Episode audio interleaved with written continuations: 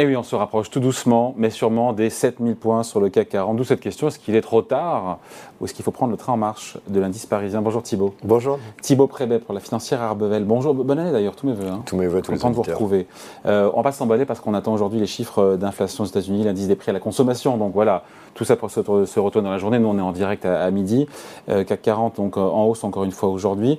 Mais si ces chiffres d'inflation étaient bons, euh, on attend 6,5% décembre contre 7,1% devant, on vous donne les chiffres évidemment.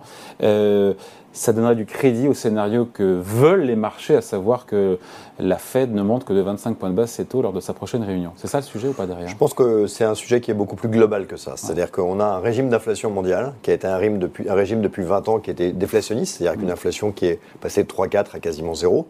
Et il n'y a pas vraiment de débat tranché aujourd'hui, c'est-à-dire qu'on peut se dire on va revenir à ça, on peut se dire avec la transition énergétique, on va revenir à des inflations beaucoup plus élevées.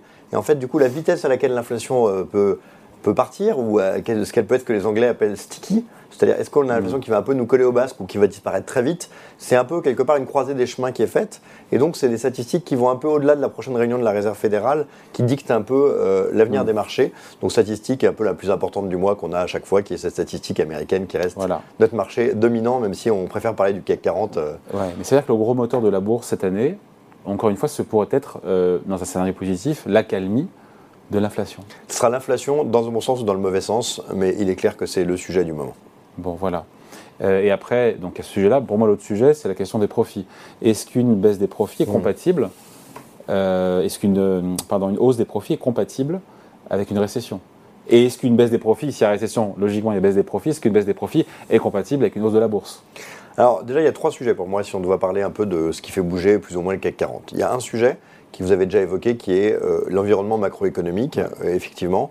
Est-ce que l'économie globalement va bien avec ce sujet énergétique sur lequel on pourra revenir qui est assez prégnant, hein, soit positivement, soit négativement, en fonction qu'on regarde les pétrolières ou qu'on regarde de l'autre côté les consommateurs.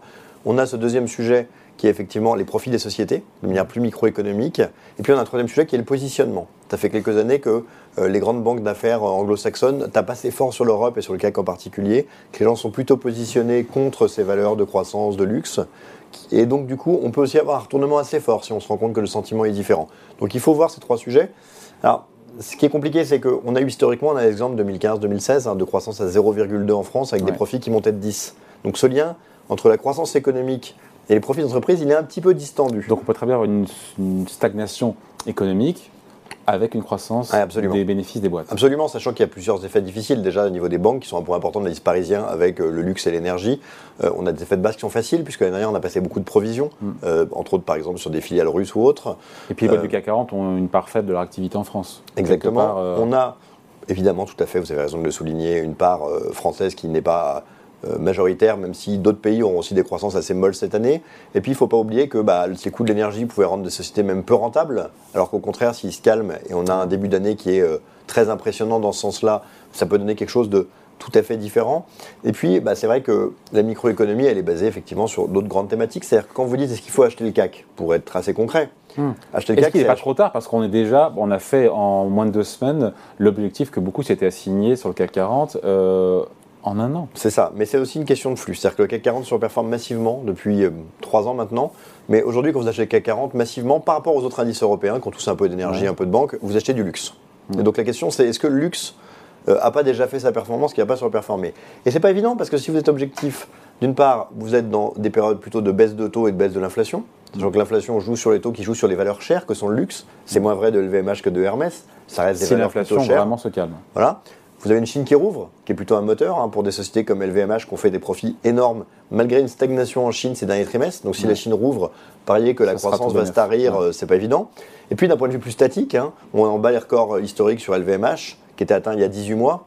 En 18 mois, on a fait quasiment 30 de croissance. Donc l'idée qu'une société qui a fait 30 de croissance vaut un peu plus qu'à l'époque, c'est pas non plus complètement euh, étonnant. Donc un pari qui n'est pas évident. On pourrait se poser la question s'il n'y a pas d'autres choses à faire, mais l'idée que le potentiel est venu à bout alors que, encore une mm. fois, les Américains, par exemple, sont très peu investis en Europe, donc on a ce sujet de flux. Ouais. Euh, pas évident.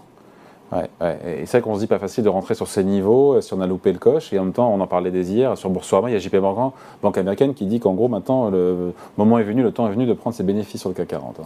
Oui, c'est sûr qu'ils ne l'ont jamais acheté, mais maintenant, il faut prendre ses bénéfices. Euh, c'est vrai, après, il y a un argument qui n'est pas faux, c'est que quand on a eu une baisse de marché, qu'on revient, on a envie de revenir sur des choses qui sont en retard. Le CAC 40 qui vient de faire plus 30 Moi. Ah. Plus 30. C'est rare sur un plateau. 7, bah oui, écoutez, je créativité. plus 30 moins 7 et après il revient avec encore un plus 7, on se dit bah c'est pas très intéressant, mais l'histoire nous a aussi montré que parfois et les GAFAM est un exemple clair, il vaut mieux acheter ce qui vient de monter et qui marche très bien Ouais. que d'acheter ce qui marche moyennement. Là où l'argument un peu faible, c'est qu'au final euh, les profits par exemple des petites sociétés dans le CAC Small ont également été bons l'année dernière alors que là on a eu un moins 20. Donc Ouais. on peut se dire effectivement qu'il y a peut-être des fenêtres d'opportunité différentes Hors CAC plus, 40. après. plus visuelle, plus importante hors CAC 40. De là à dire que le CAC 40 est surévalué, que ce soit en multiple, que ce soit en dynamique, ça on ne est en pas 14, évident. on est à 14 sur le PVR sur le CAC 40, donc on se dit que c'est pas trop cher, mais s'il y a des révisions à la baisse, on l'avait évoqué quelques jours, des révisions à la baisse des profits, mécaniquement le PVR augmente à 14, 15, 16. Alors attention, deux éléments à prendre en compte. La première, le... ouais, plus vite que ça. Euh, le je premier, prends note, je prends note. Le premier, c'est quand même que euh, les profits qui peuvent être révisés, ça peut être révisé sur un trimestre qui est un peu terne, avec un sujet énergétique, etc. Quand on achète une société, qu'on l'achète pour 15 ans, au bout d'un moment, les profits 2024 sont beaucoup plus importants que les 23 et ainsi de suite, puisqu'on passe là-dessus. Donc le- le- si on est dans une période compliquée pour des raisons euh, atypiques, pour des raisons euh, temporaires, c'est pas très important. Ce qui est important, c'est à quoi ressemble 2024-2030. Voilà, ça, c'est plus important. Le deuxième point, c'est qu'il ne faut pas oublier que le CAC 40 avait un multiple historique autour des 15, qui faisait ce multiple avec des gros poids dans des sociétés comme Orange, comme Total, qui avaient quasiment pas de croissance. Aujourd'hui, on le retrouve avec des fers de lance de luxe qui ont des croissances très fortes, Ouais. et on pourrait argumenter, vous n'êtes pas obligé, on pourrait, Ouais. qu'une société qui a beaucoup de sociétés qui ont des fortes croissances peut légitimement, à l'instar du Nasdaq aux États-Unis, se payer un peu plus cher Ouais, que ouais. des indices qui ont Ouais. des sociétés qui n'ont pas de croissance. Donc c'est la limite de la comparaison historique. Disons qu'effectivement, le, CAC a beaucoup plus de croissance ces dernières années des bénéfices que historiquement, donc on pourrait Merci considérer qu'il va être plus cher. Merci le luxe. Et il n'est pas du tout. Et merci le luxe, car chaque pays trouve un peu sa marotte, trouve un peu ses thématiques. Euh, la France a toujours eu un peu de mal à faire ça. On est plutôt sur des boîtes qui n'étaient pas très sexy, Mm. dans les télécoms. euh, et là, on a trouvé un peu cette euh, marotte française qui est, qui est applaudie mondialement. hein, euh, Et, et c'est vrai que ça donne une dynamique de croissance à un indice dont on n'était pas habitué. Le CAC n'ayant jamais vraiment eu cette image. Et qui peut théoriquement justifier des multiples un peu supérieurs si la croissance de ces valeurs du luxe reste Donc dynamique. il est trop tard ou pas trop tard pour acheter du CAC 40 Il n'est pas trop tard. Il y a d'autres choses à faire qui sont intéressantes aujourd'hui. Après une année très difficile, le gros focus est qu'est-ce qui ne rattrape pas le rebond si le rebond continue? Ça me paraît peu probable que si le rebond se continue sur un schéma de baisse de l'inflation, de retour de la Chine, le CAC en soit épargné. Il y a aussi d'autres belles choses à faire. Bon voilà, bon, les belles choses, c'est des valeurs euh, moyennes, c'est ça C'est des Petites, valeurs. hors- mais même on pourrait considérer qu'aux États-Unis ou en Asie, qui ont sous-performé, il y a des choses à faire. Mais pour les franco-français, c'est vrai que euh, dans les petites et moyennes valeurs qui ont été très délaissées ces Ah, derniers trimestres, il y a quand même des choses euh, assez intéressantes. Mais est-ce qu'aujourd'hui c'est trop tard pour acheter le CAC? Certainement pas. Allez, merci beaucoup, point de vue Cigniti au Prébet pour la financière Arbevel. Merci. Salut. Merci beaucoup.